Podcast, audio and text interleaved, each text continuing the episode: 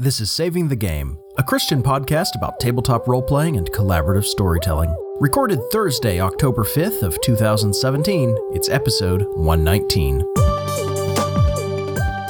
In this episode, Michael Mendes and Jacob Toman from Gospel and Gaming join us to discuss evangelism to gamers and through games, plus our coolest gaming paraphernalia, a turnaround interview, and Blairy the Podcast Train makes his first official Saving the Game appearance. Hey folks, Grant here. Just wanted to preface this episode with a quick note. While Peter sounded fine, to everyone else while we recorded this episode. His computer wasn't saving his audio quite right due to an apparent hardware issue. We think we've solved that issue going forward, but his audio in this episode is very rough and of very low quality, for which we apologize. We've made it up to you by bringing in an unexpected third guest this episode, Blairy the Podcast Train, who has visited nearly every episode we've ever recorded behind the scenes, and whom we've always edited out until now. Due to the conversation which broke out as he dropped by this time, we had to leave him in, so you're finally getting to meet the inside joke we've had for five and a half years. Thanks for your patience with this episode. Enjoy this really excellent conversation we had with Jacob and Michael. I'm sad I missed it, and I can't wait to have them back. Welcome to Saving the Game. I'm Peter. I'm Jenny. I'm Jacob. And I'm Michael. And unfortunately, we are missing Grant tonight. Grant is very, very sick, so hopefully he will be back next time. It sounds like he just got a, a flu bug or something, mm-hmm. but he is um, bolted to his couch right now. Oh, no. That's never yeah, fun. Attempting to keep water and saltines down. That's been poor Grant today. Mm-hmm. The best part about being sick is you get to play video games, but the worst part about being sick is you don't feel good enough to play video games. yeah. yeah. Also, he could insert, you know, movies or whatever else here, but yeah, it's it's rough, man. Mm-hmm. So, speaking of video games, why don't you guys introduce yourself because we have a couple of guest hosts tonight. Yeah, well, thanks so much for having us. Uh, so I'm Jacob Toman. I'm the lead missionary over at Gospel and Gaming, and I'm here tonight uh, with one of my coworkers uh, that's crazy enough to dive into this calling that God has uh, led us on at Gospel and Gaming to reach out to unbelievers. I'm joined by uh, Michael Mendes, who's our content director over at yep. Uh, Gospel and Gaming. Yep, I've been I've been with Gospel and Gaming for about two years now, something like that, maybe a little longer. Yeah, just so, over two years. Yeah.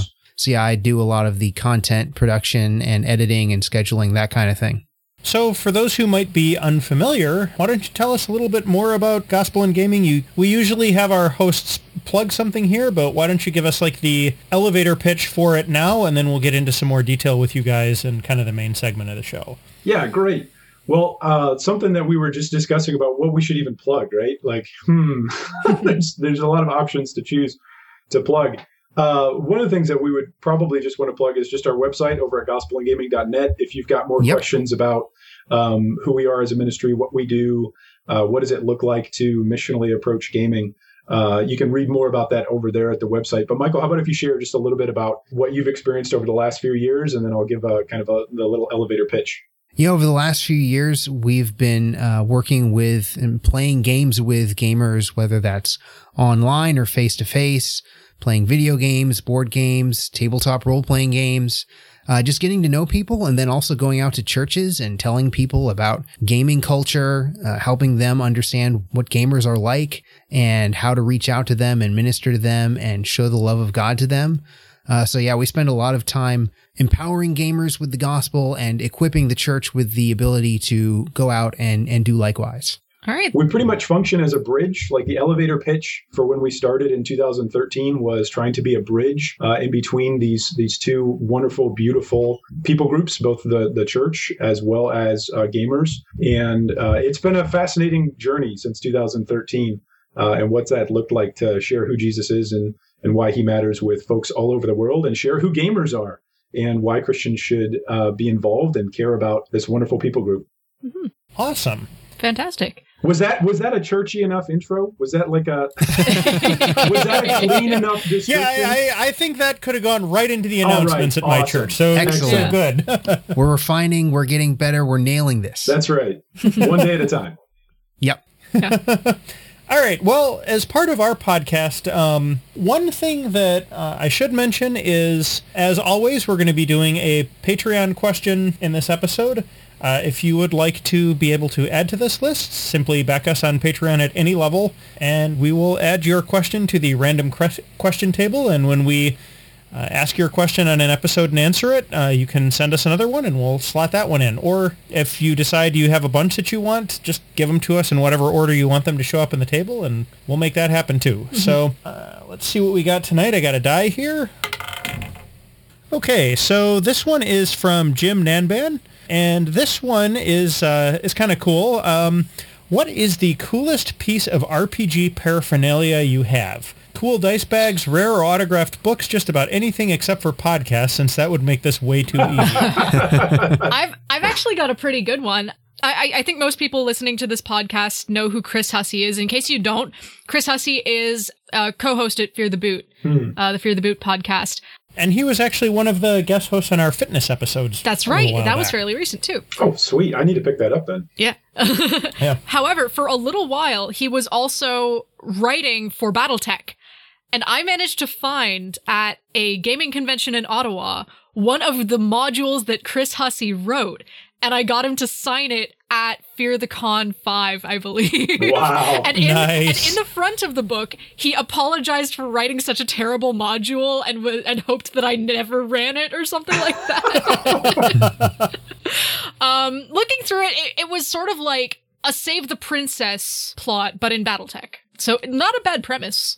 I have no clue how it would play out because I've never actually run any Battletech before. But uh, yeah. So that's that's probably my p- coolest piece of of uh, gaming paraphernalia. I've got a couple of good ones, but uh, Michael, Jacob, do you guys want to go first, or Oh man, what do you got, Michael? I got to think for a minute.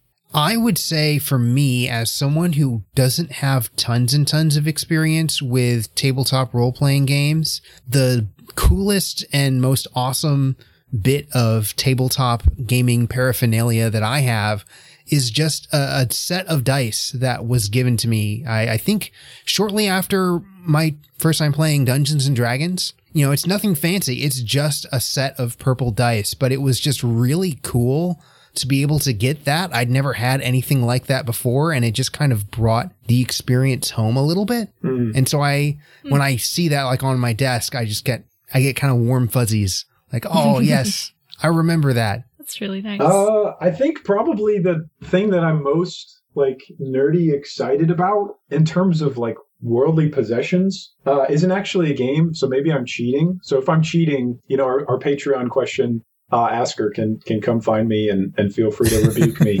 Uh, but I actually have a uh, signed copy of Jane McGonigal's Reality is Broken. So for those of you who don't know Jane McGonigal, uh, she's a game designer. She speaks about games, and she wrote a New York Times bestseller called "Reality Is Broken." And in it, she outlines a lot of really wacky, crazy uh, ideas, and she also points out a lot of really awesome ideas. Uh, and it was through reading that book, uh, as well as through a couple of other influential books, uh, that really got me started uh, down this uh, whole pursuit of life in ministry and gaming. So, uh, when somebody went to a convention and to a conference, and Jane McGonigal was speaking there, and he got a copy of the book and he sent it to me, I had no idea it was coming, and I just got an Amazon package or a UPS package in the mail one day. And uh, and then my buddy John gave me a call and he said, "Hey, did you get a package?" And I said, "Yeah, what is this?" Like Jane McGonigal sent me a package of her book. He's like, "Yeah, man, pretty sweet, huh? I just saw her at the convention. You should have been there." I was like, "Oh man, that would have been awesome." So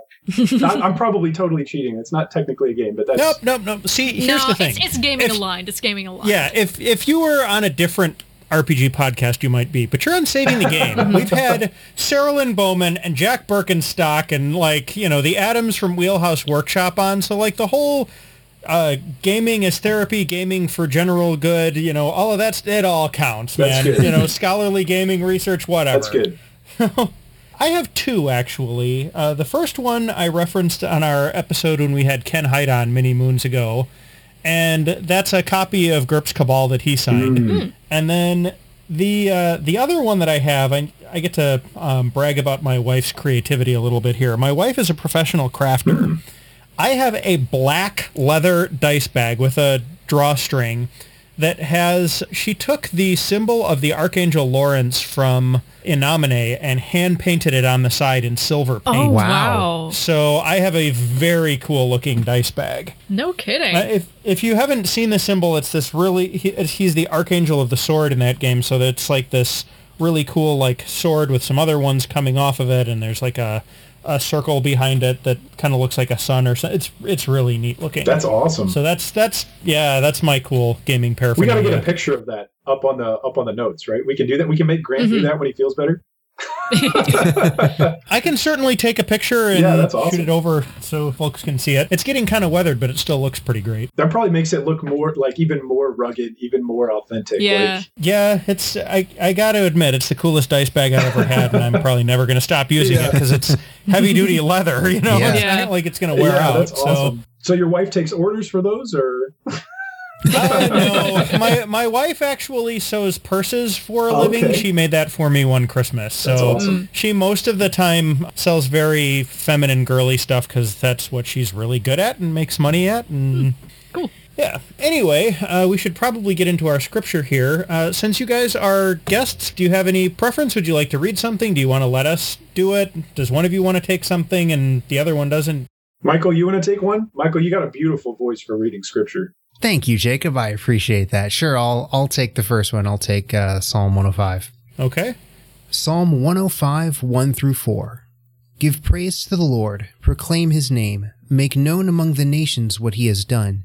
Sing to him, sing praise to him, tell of all his wonderful acts. Glory in his holy name.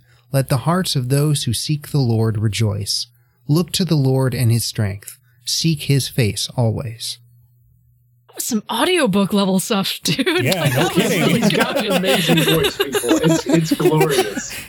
Can we just force him to read all of our scripture going forward? Anyway, Don't puff up my ego too much, man. Come on. I'll take Matthew. This is uh, Matthew 13, 10 through 13. The disciples came to him and asked, Why do you speak to the people in parables? He replied, Because the knowledge of the secrets of the kingdom of heaven has been given to you, but not to them. Whoever has will be given more, and they will have an abundance. Whoever does not have, even what they have will be taken from them. This is why I speak to them in parables. Though seeing they do not see, though hearing they do not hear or understand. And Romans 10, verses 11 through 15. As scripture says, anyone who believes in him will never be put to shame, for there is no difference between Jew and Gentile.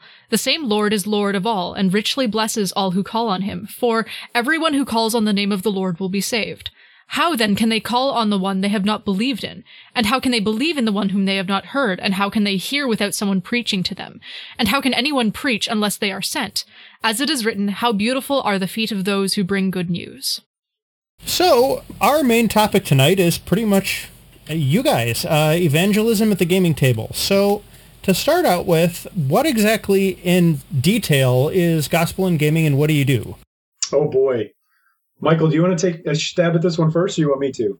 I'll take a stab at it. So basically, Gospel and Gaming is a ministry that's dedicated to reaching out to gamers with the gospel, with the good news of Jesus Christ, uh, as well as equipping the church uh, to do the same thing, to be able to go out and interact with gamers and get to know them and be able to share God's love with them as well.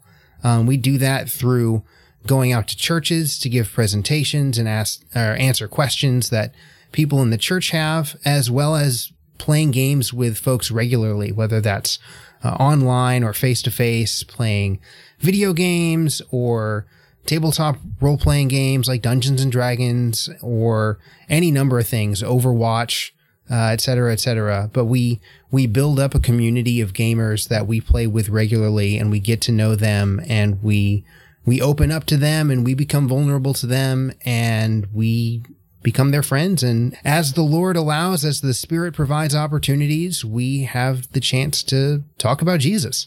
Yeah, there you go. I mean, that's that that was brilliant. That's exactly uh, what we do. I mean, one one way that uh, one elder at a church uh, put it was, "So you guys do what regular missionaries do? You just do it in games." Yes, yes, that, Yep. that that's that.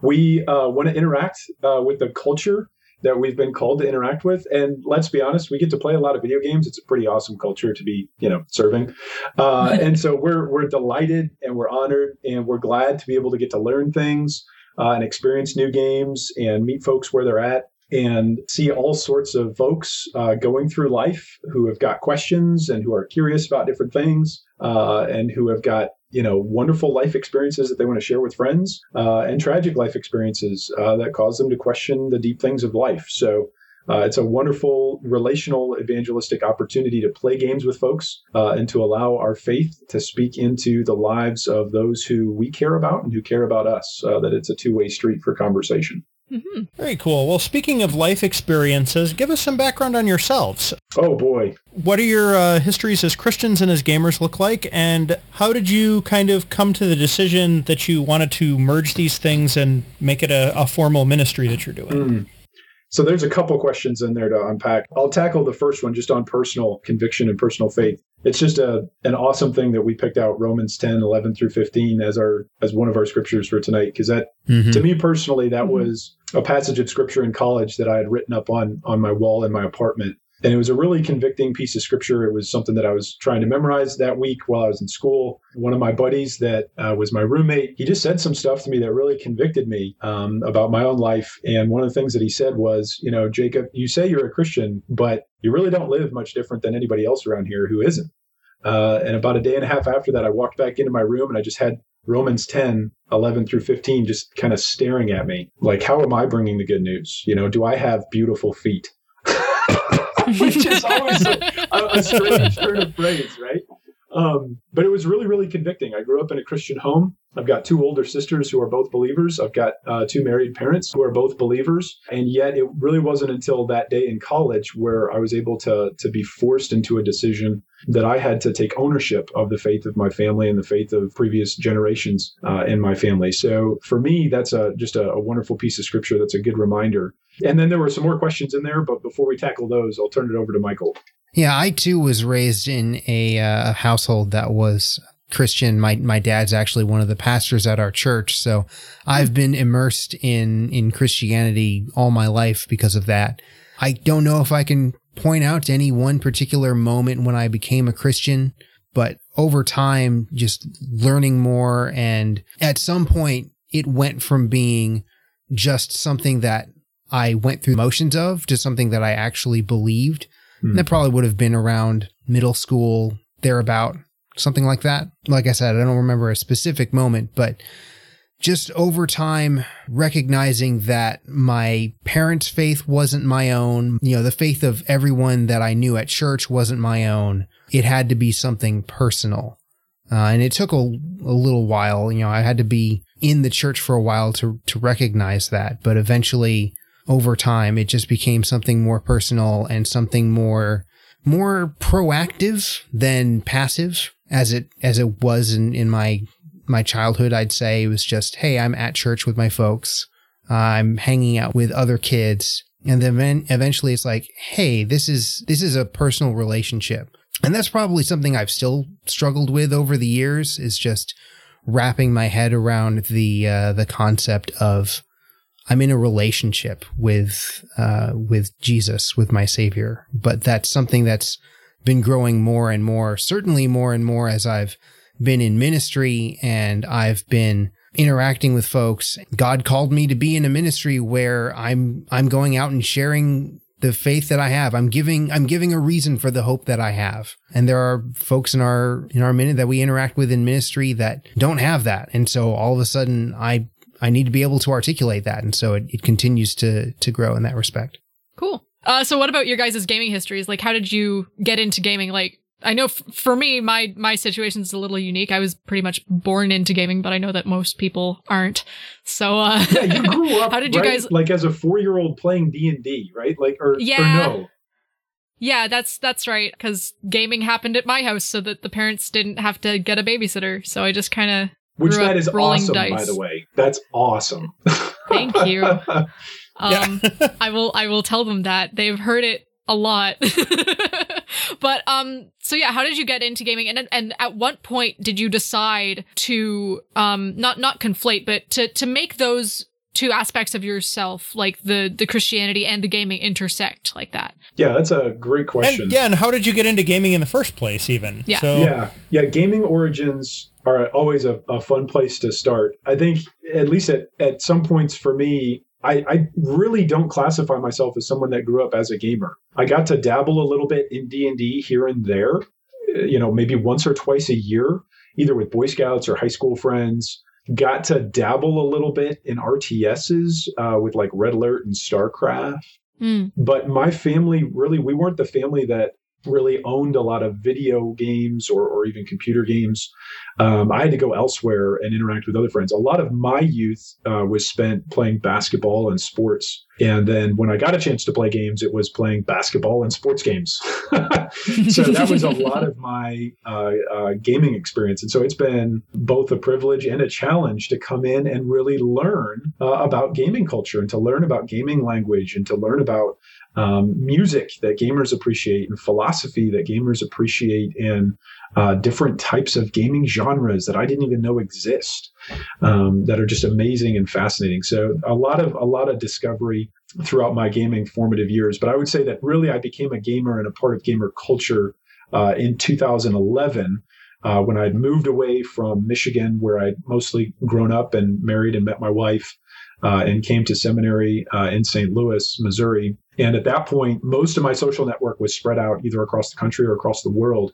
And the way how we all stayed in touch was by playing League of Legends together. Hmm. So, you know, not many people probably have the testimony that they really became gamers, you know, while they were working on their master's degree. But that that that was what was true for me.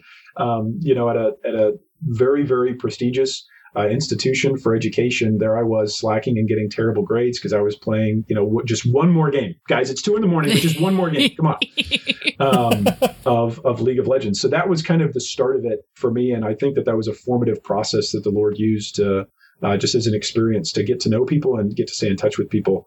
Um, during a time at which I was very, very uh, much being challenged about faith and very much thinking about ministry and intentionality in it. How about you, Michael?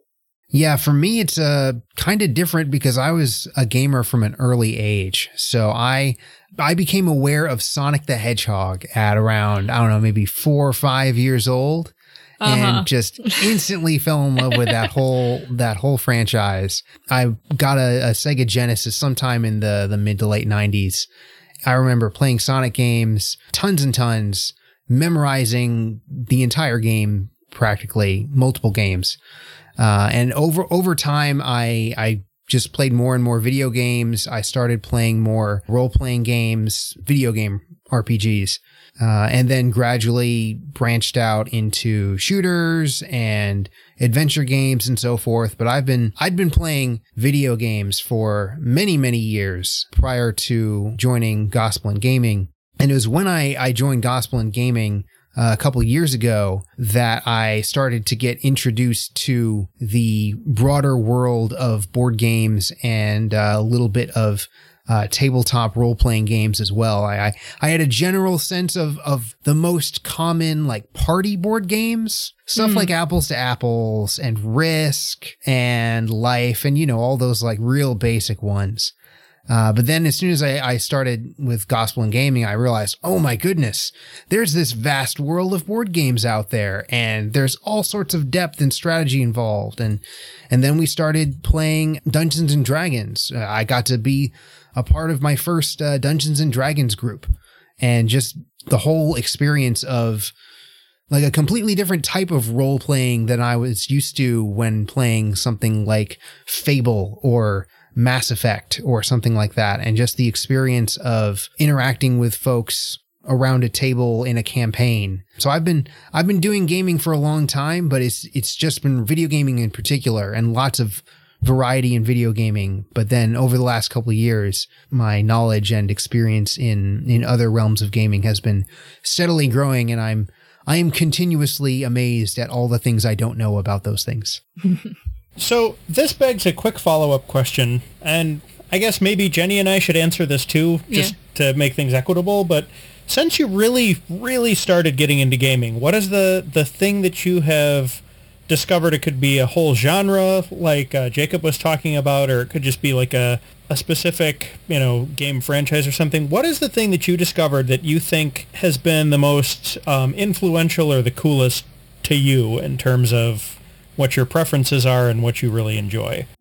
Oh, that's, I mean, that's very simple for me. Michael could answer for me. Uh, if, it, if it wasn't for League of Legends, I would not be here tonight. Hmm. It, it's a it's a terrible game on so many fronts. Um, You played it for years, I've Jacob. played It's it one for of the years. it's one of the largest games out there, but it's Yeah. terrible. yeah, it's oh gosh, there are too many stories. Like we we have jokes in the communities that we're in, you know, and we call them hashtag league stories, and then somebody launches into a story about how you know something went terrible or something went great or something went tragically wrong or somebody should have called out something that was about to happen. Yeah, I, I would say League of Legends by far, and really what it tapped in for me, and it, maybe it's an, an improper comparison, but what it tapped into for me was my basketball instincts. It's a five on five video game where you have roles and specific duties and specific responsibilities and specific plays that can be made. Uh, and so it very much tapped into my athleticism, my desire for competitiveness, as well as my desire to cooperate uh, and build relationships in a cooperative but also competitive environment. Uh, so for me, without a doubt, League of Legends is, has been the coolest thing. Uh, the most recent cool thing has been D and D, uh, which is just a whole other again realm. But that it's got to be League for me. Okay, so hang on. One one follow up follow up question. Which edition are you playing? Uh, most recently, we're playing fifth edition, which some people, some folks have very strong opinions about fifth edition as being, oh, like, oh man, you should have started back in the day. And then some folks are like, oh, it's so great that you're with fifth edition and you don't have to go through all that stuff from back in the day. So I'm not sure where you guys fall on that spectrum. I would be in that latter category. I started with third edition, and if I could send the 5e books back in time to my younger self, uh, my younger self would be wondering where these books from the future were. That's great. Yeah. I know. I fall somewhere in the middle on that actually, which I think is probably a pretty rare opinion because I, for me, I've got the huge nostalgia associated with second and third edition. But I also recognize that fifth edition is a really, really good game to get people started at the very least because it's way less intimidating Sure. um, in a lot of respects. Here's the thing. I love me a good janky 3E or Pathfinder build, and I I enjoy like noodling around with the character stuff and that. I am not really anti third edition. It's just I'm 39 now, and my gaming is like two and a half, Yeah. three hours a week if I'm Yep. lucky. yeah, you need to And get I that just don't have time for all the crunch anymore. Yeah. So if I could send the, like the the faster, more streamlined version back to my younger self and just get familiar with it, I'm just thinking that would have saved me some learning curve time at the beginning of the process. Although Yeah. granted, the learning curve is very shallow. Yeah. So yeah, Michael, what about you? What's been like your influential gaming influence? I'd say if I had to pick one really influential gaming influence, it would probably be Skies of Arcadia for the Sega Dreamcast. Uh, that was the first. Okay. That was one of the first role playing games uh, that I played, and you know, up to that point, I'd been playing mostly platformers, mostly Sonic, quite frankly. Skies of Arcadia was one of the first games you showed me when we first started chatting. It was. Uh, it was. It was really the game that kind of introduced me to the concept of a grand world and a story and exciting characters and all of those things that come with something that's very narrative heavy. Uh, and ever since then, I've been a bigger fan of role playing games than probably uh, any other any other kind of game. And I like plenty of games. I like trying to branch out and doing stuff that I'd I'd never done before in terms of of gameplay. But role playing games now are something that I come back to time and again. Uh, video game role playing games in particular, although I've started to, I've done a little bit of branching out now into the the tabletop realm of that. But just the the concept of getting wrapped up in a huge story and having great characters and being, you know, a part of a bigger fictional world is something that really draws me into a game. hmm Jenny, what have you got for this one? Uh, pretty much what I said earlier, actually. I, I think second and third edition, really 3.5 was when I was gaming the most frequently and regularly. And I've got a lot of good memories about it. I've got a lot of bad memories too. However, they're definitely out- outweighed by the good memories. I think it's most influential for me in the example in my real life where I still can't wrap my mind around fate aspects because that's not a skill, it's just a phrase. I don't get it. Um, it's like it's it's hard for me. It's so hard for me to wrap my mind around these things that determine what you can do, but that's not a skill. It it just yeah. I'm definitely heavy heavy into D&D in general, but mostly 3.5. I've gone back and forth on a couple of different things for me on this, but I think I'm going to say discovering um, indie games both in the tabletop and video gaming sphere. Mm. Kind of these small little projects where people try and do neat, interesting stuff that may or may not actually work. Mm-hmm. That let me play things like FTL and even mm. um, some people considered like Torchlight to be an indie game back in yeah. the day, even though that's a fairly large studio now. Mm. And I just I, I really enjoyed a lot of that. And then on the role-playing side, yeah, I've gotten to play things like In a Wicked Age, and I've got uh, Savage Worlds and Don't Rest Your Head and a bunch of other cool, smaller RPGs on my shelf around here. So, so let's get into some less... Oh, duh. The most important thing. So what made you guys decide you wanted to merge these two together? Oh, boy. Um, and what did that process look like for you? That's a great question. When we get that one figured out, we'll come back on the podcast. And uh, so here's here's the irony: is as soon as we started um, as a missions organization in 2013, like one of the first things some of our backers and, and some of my mentors said was, "Look, you've got to you got a plan. You need to have a vision. Um, you need to have a, a 20 year grand plan of where you hope the Lord takes you and that you can be praying for, that you can be moving towards.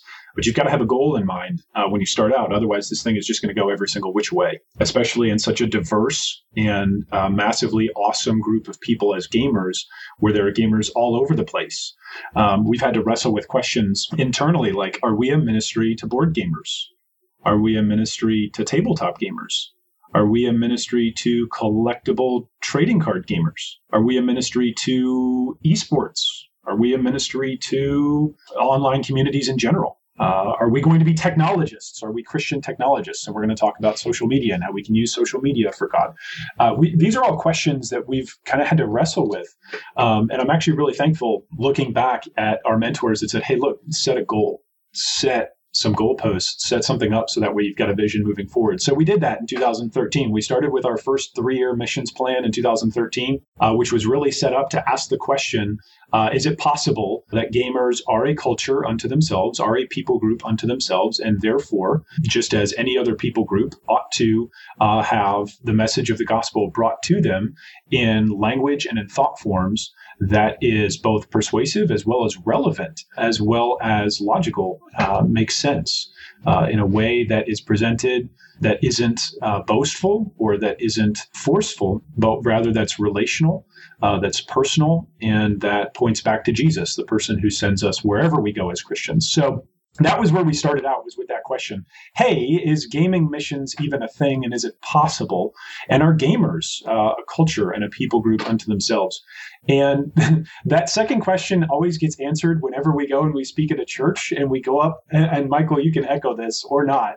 Uh, but whenever we start talking about gamer language and we just put up that slide about when somebody in World of Warcraft says WTB uh, 420 uh, Draenor set, and then, yeah. you know, there's one or two folks in the audience, it's like, oh, I know what that means. And everybody else mm-hmm. is like, oh, there's the gamer in the audience. Oh, that's, you know, so it's like, hey, gamers do have a language, they do have a philosophy. And there are lots and lots and lots of micro cultures and subcultures inside the greater gaming culture. So I think that's really what got us started in 2013 was asking that question. We're in our second three-year missions phase right now uh, in 2017. Our 20 year missions plan is to replicate 20 years worth of mission here in the United States, is to replicate what we've done here in the United States and do that in China. Our stats from Jane McGonigal in 2012 were first when we started doing all the research for all this project to get launched in 2013, were that there were 180 million gamers here in the United States and that there were 200 million gamers uh, in China. So that was kind of our starting basin to go, okay, how do we get to China? How do we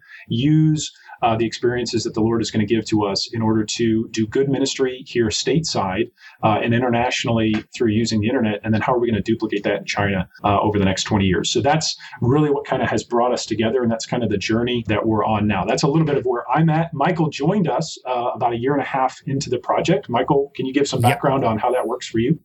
Yeah, for me, I was looking at the time to do something in gaming journalism. Like I various doors for other other opportunities had been closed and I was looking for something to do with gaming journalism and quite frankly, I was a little surprised that I hadn't thought of it sooner just because I'd been doing gaming for so long uh, and because I'd done a fair amount of writing in college.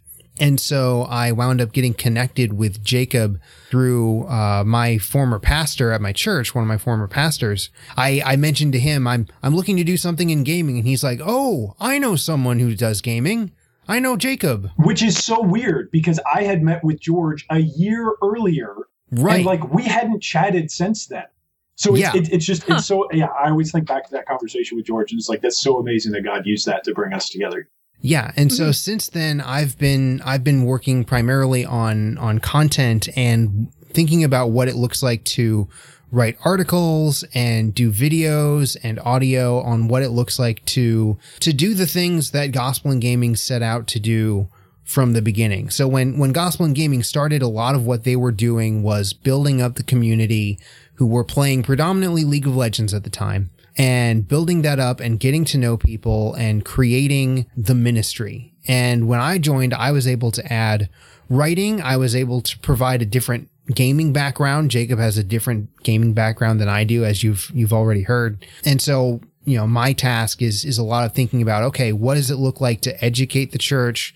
You know, what does it look like as I'm creating an article to be able to explain gaming lingo to folks in ways that is easy for them to understand and finding points of connection between Christians and gamers, you know, between the church culture and gaming culture and trying to make it as easy as possible for folks in the church to be able to meet and interact with gamers because there's there's way more gamers out there in the US alone, let alone China, than what Jacob and I and in our one ministry is able to do. But if we're able to equip the church to be able to do some of the same things in terms of just being able to sit down with a gamer and listen to them and share life with them and be able to play games a little bit with them, that goes a long way in being able to bring the church to to be able to spread the gospel more effectively to this to this people group. And can All I right. put my own plug in for saving the game in here?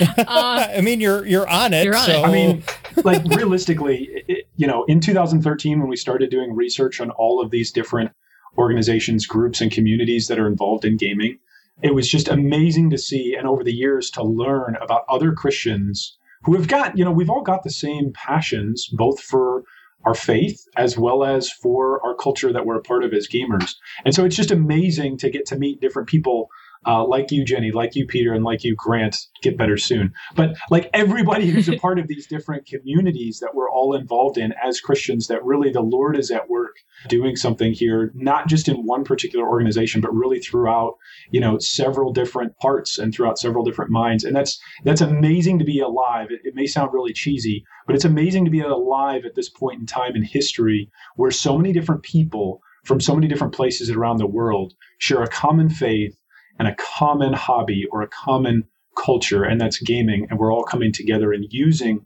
those two things for God's glory. That's that's amazing and really awesome to be a part of.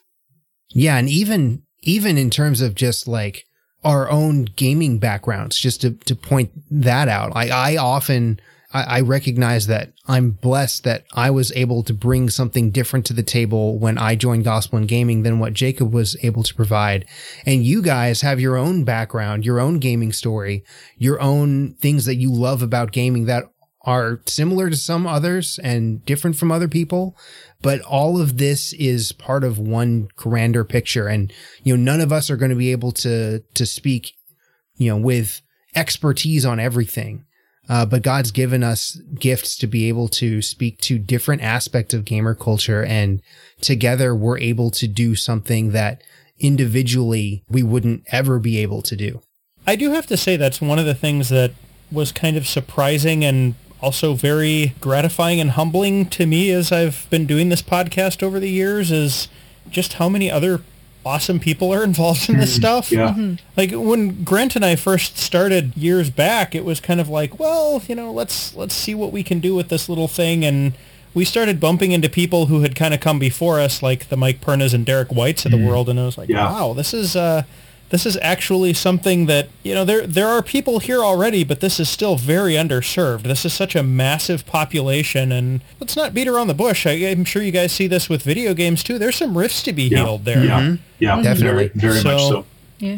So, kind of building on that, what exactly does evangelism look like these days? Because Yeah. Um, I, I admit I have a personal interest in this because Anglicanism does not lend itself well to to evangelism.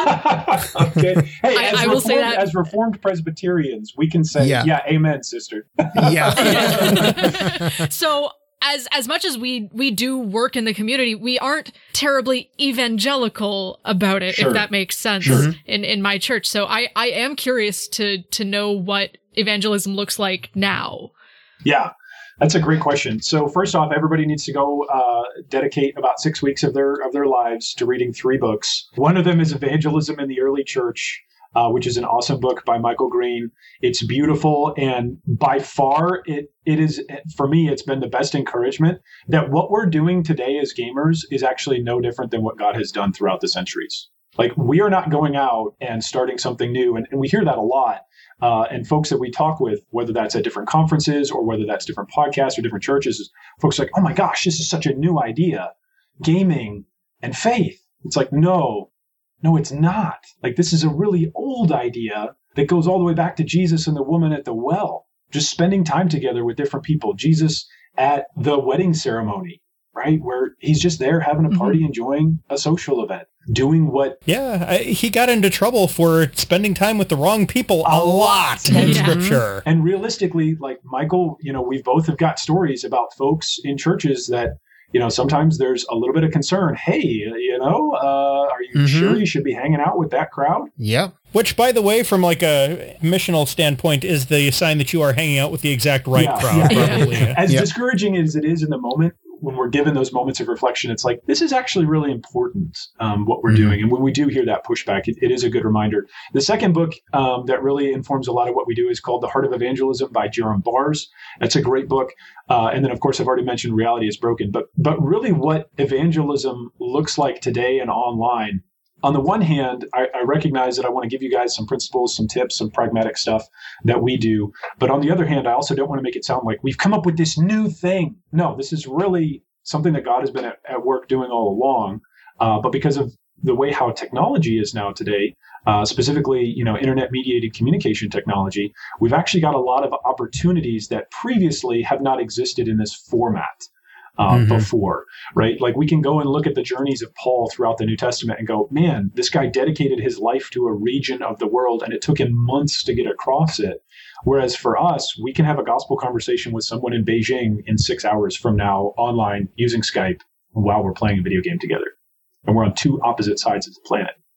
Like, that's amazing, and that's never been able to happen Mhm. before. Yeah, I mean, just just to really drive this home, right now, Jenny's up in Canada. I'm in Northern Illinois. You guys are in the St. Louis area, and we can all hear each other just Yeah. fine. Yeah. And if we had Grant on, we'd have somebody in South Carolina.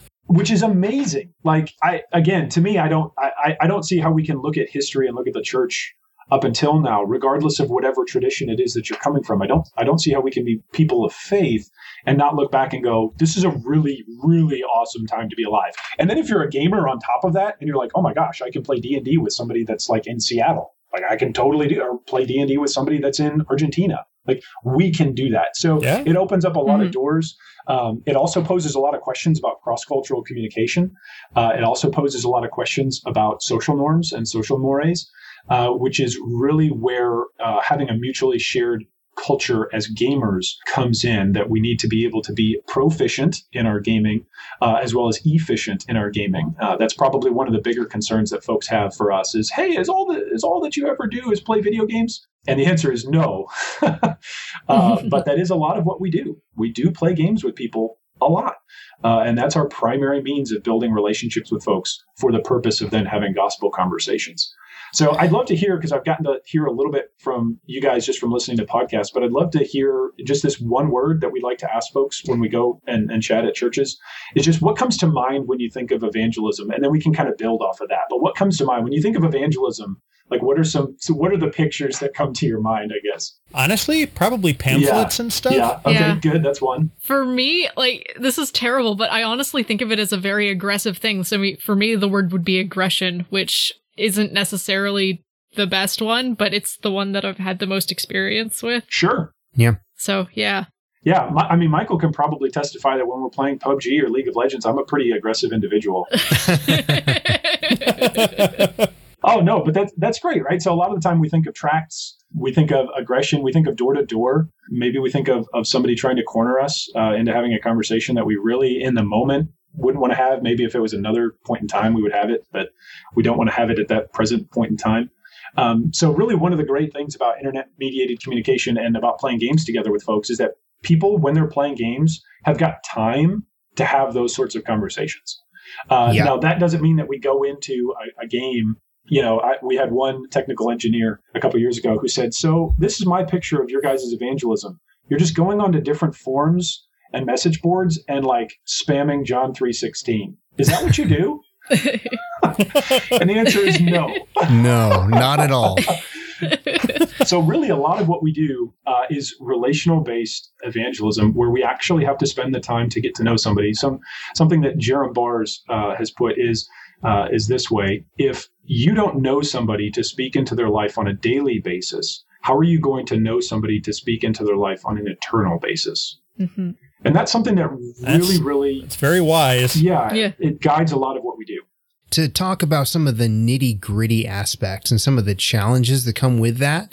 Like we've talked about like how how much opportunity the internet provides and being able to communicate with people across great distances and being able to communicate with people who have time to, to do that kind of thing. It does come with its own challenges too, in the sense of, you know, when you're face to face with someone, you have that closer interaction with someone. Whereas on the internet, a lot of times there's, there's and there's a certain level of anonymity, or at the very least, you just can't see the other person you're talking to. Uh, and so a lot of what we have to think about as we're going about our our efforts of evangelism online in particular is just thinking about okay what is the way we're communicating what are the the pros and cons of the way we're communicating so if it's entirely in text for example like text based communication it's really hard to get something like sarcasm across like you can do it Mhm. but there's a risk of being misunderstood. That kind of being able to understand, like, okay, I'm using this specific kind of communication. It brings its own pluses, but it also brings some minuses that I need to be aware of. And I think that just takes takes practice. I would imagine, Jacob, over the years that you spent before I arrived with gospel and gaming, you probably had a lot that you learned over the years of playing League of Legends and figuring out what it looked like to communicate with people.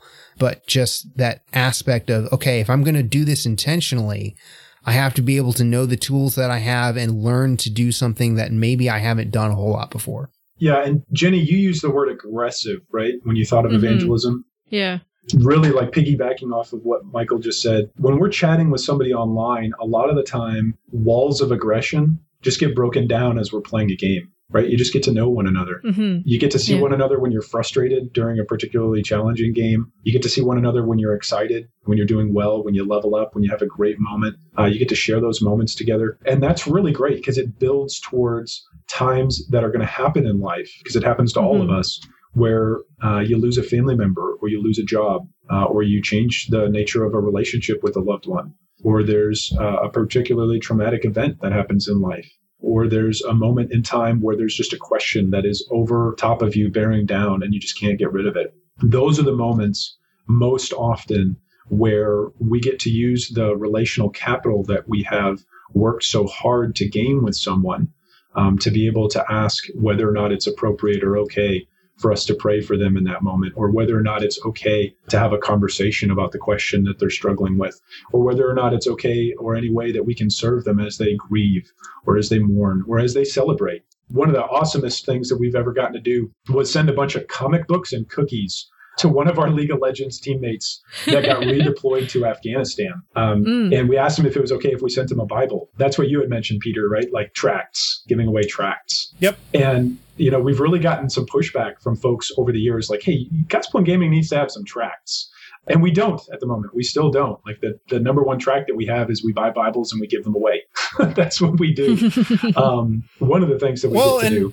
just to interject a Yeah. little bit here, I think I think you're absolutely correct about that because kind of the the emblem of the whole satanic panic from the 80s and 90s for a lot of gamers is that Dark Dungeons track that Jack Yeah. Chick put out that's deliberately inaccurate Yeah. and Yeah. does a lot of um, are you guys familiar with the term FUD from the tech Yeah, industry? yep. Fear, uncertainty, and Yep. doubt is what that Yep. stands for. There's a there's a lot of occult FUD in that tract, and it's it's very inaccurate. Yeah. Yeah, it's about it's about once a month that we'll get a question from somebody either, and the question either comes in one of two ways. Either one, how is it that Christians can be involved in fantasy magic settings, or two, how is it that you guys can play that Dungeons and Dragons game? Isn't that terrible? and that's coming from Christians, right? So again, this this highlights the need for there to be a bridge. Not only that there needs Yeah. to be evangelistic efforts of building relationships and sharing who Jesus is and why he matters with a hurt, lost, and wounded people who are gamers, but then also we need to do a good job of educating one another, of encouraging one another, and challenging one another that these gamers are also awesome, empowered, and incredibly intelligent people who are all over the world and capable of doing things that are absolutely profound.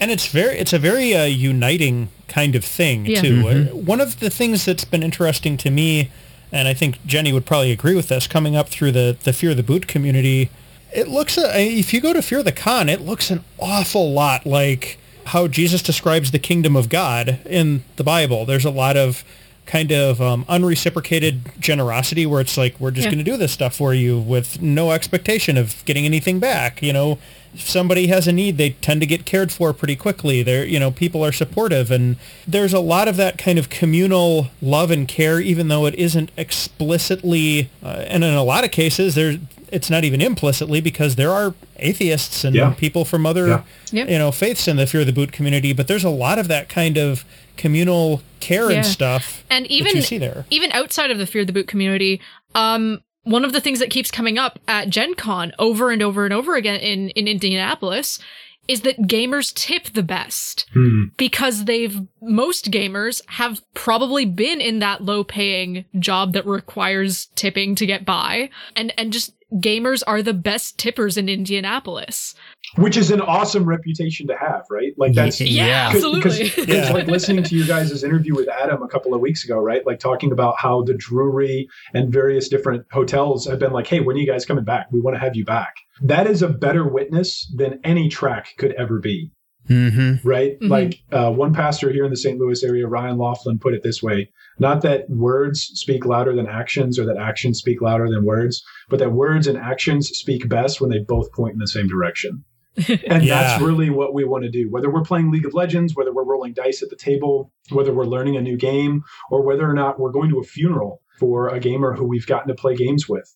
All of those things have happened over the last four years, and all of those things build up to leading into opportunities where we can share who Jesus is, his life, his death, and his resurrection, and the hope that he offers to folks no matter where they're at in life. Was that That's preachy really enough for you? fantastic. That that No, was that, that was, It's that was just- very I'm good. just I taking my it in. worship leader calling me off of the stage. Where's that gaming go? it's been a while since we used the yanking That's cane. right. I'm trying to decide whether I want to just leave it on that or if I want to ask you another follow-up question. Well, are, you guys, are you guys okay if we ask you guys a question? Go ahead. yeah, sure, I, go I for would, it. I would just want to ask this and hear from you guys. You guys, again, everyone comes from a different gaming perspective and a different gaming voice. It's one of the things that I really love um, about Michael is that he's got a very different background than I do, and I can learn all sorts of stuff from him. So I want to learn from you guys just about the different gaming cultures. You talked about one particular culture at Fear the Con that you guys have experienced, and I don't necessarily want to hear, you know, the best and the worst of your experiences, but rather, could you guys definitely say that there are different groups of people that you experience even inside the larger macro culture of gaming? Yes. Oh yeah, definitely. The Fear the Boot group is very different from the Magic the Gathering group, for instance, who I mostly see at um, pre-releases and stuff because I'm not a competitive Magic player. Uh, my budget is not infinite, and uh, I don't really kind of enjoy the poker-like intensity of competitive Magic. But it's it's definitely a different crowd. Yeah. Jenny, how about you? I have I think I think Peter, even though I've been I believe I've been gaming for longer than you, I believe I have a, a much more narrow experience with gaming in general. Within the role-playing game community, there are multiple different subcultures. There's the general one that I'm a part of that just likes to play games. And then you've got stuff like the Pathfinder Society. And that is a very different role playing scene than just, you know, we play games sometimes at my house because there is that living world within the Pathfinder setting. There is heavy, heavy structure behind everything that goes on with the Pathfinder Society. And, and that's really cool. I can't get into that. I'm not that kind of gamer. I can't do that. But I do recognize that within gamer culture, there are many, many different subsets. Even within those subsets, there are more subsets and so on and so forth. Like there's the Tumblr gaming culture, which is Sure. A pack of of worms right there. And then there's and then there's Reddit gaming culture, which is very different from Tumblr gaming culture, and so on and so forth. Mm-hmm. And I find that the Tumblr gaming culture is largely creative and critical, whereas the Reddit culture is critical and appreciative. And especially with tumblr there's there's a transformation aspect as well. So we are willing if i if i'm on tumblr i am willing to look at a thing and be like what if it was like this? Whereas reddit looks at a game and lists off the things that they like about the game and then suggests possible changes due to those things that they like about the game. Hmm. Stuff like that. That kind of culture is pervasive within those separate communities. Yeah, it's almost like the difference between a, a culture of cynicism versus a culture of critique. Yeah yeah And and both of them may have times when they need to to, to speak up more and can be of value. Yeah. But there's a definite Absolutely. distinction. anyway that probably answered your question Yeah, no, that was Yeah. great. That was actually Yeah, really, it's, really it's weird to have guests on and be interviewed by them, but it's it's fine. yeah well, I, I guess was there anything right? else We're that you all wanted to, to ask Yeah. us while you're here? Yeah. I mean, we're more than happy to answer stuff. It's just mm-hmm. it's a little different for us. Well, Yeah. Kinda well, I want to reserve a time in the future where we can just talk about D and D.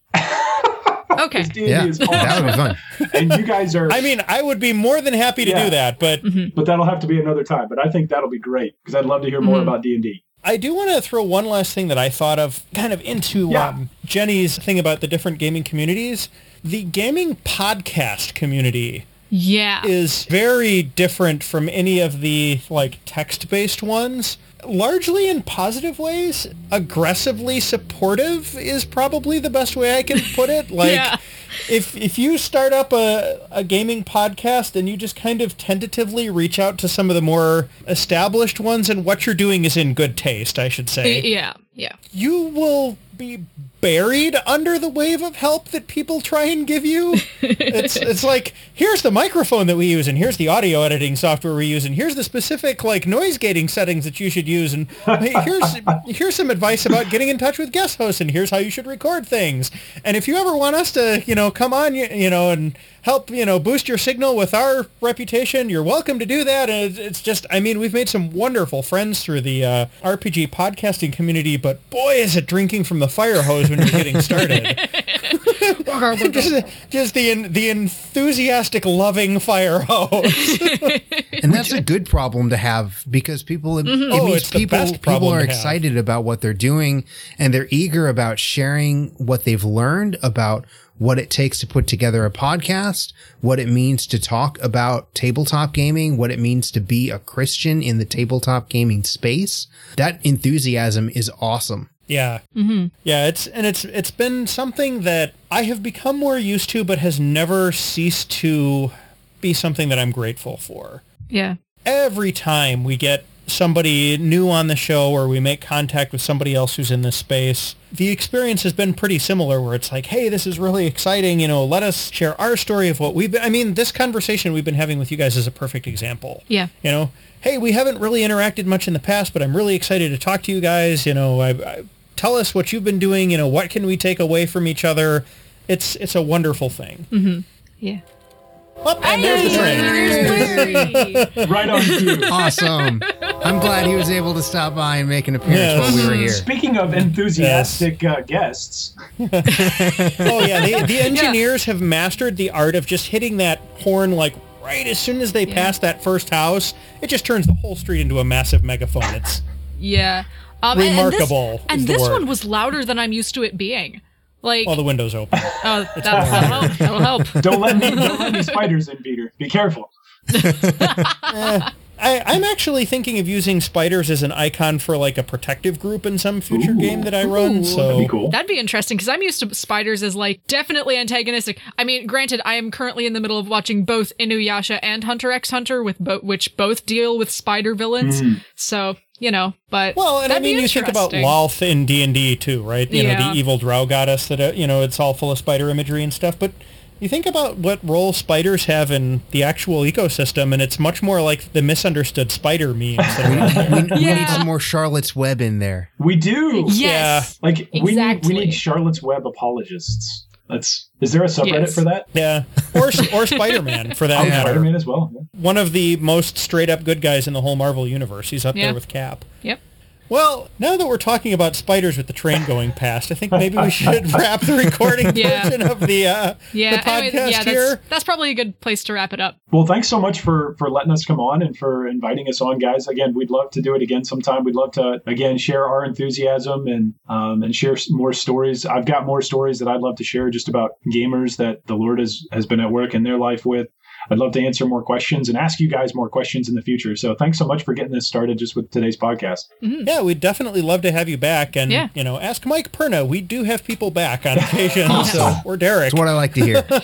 All right. So I guess we're going to leave it there, folks. Um, Grant, sorry for actually making you edit the train into this podcast this time, but real conversation happened during it. So Yeah.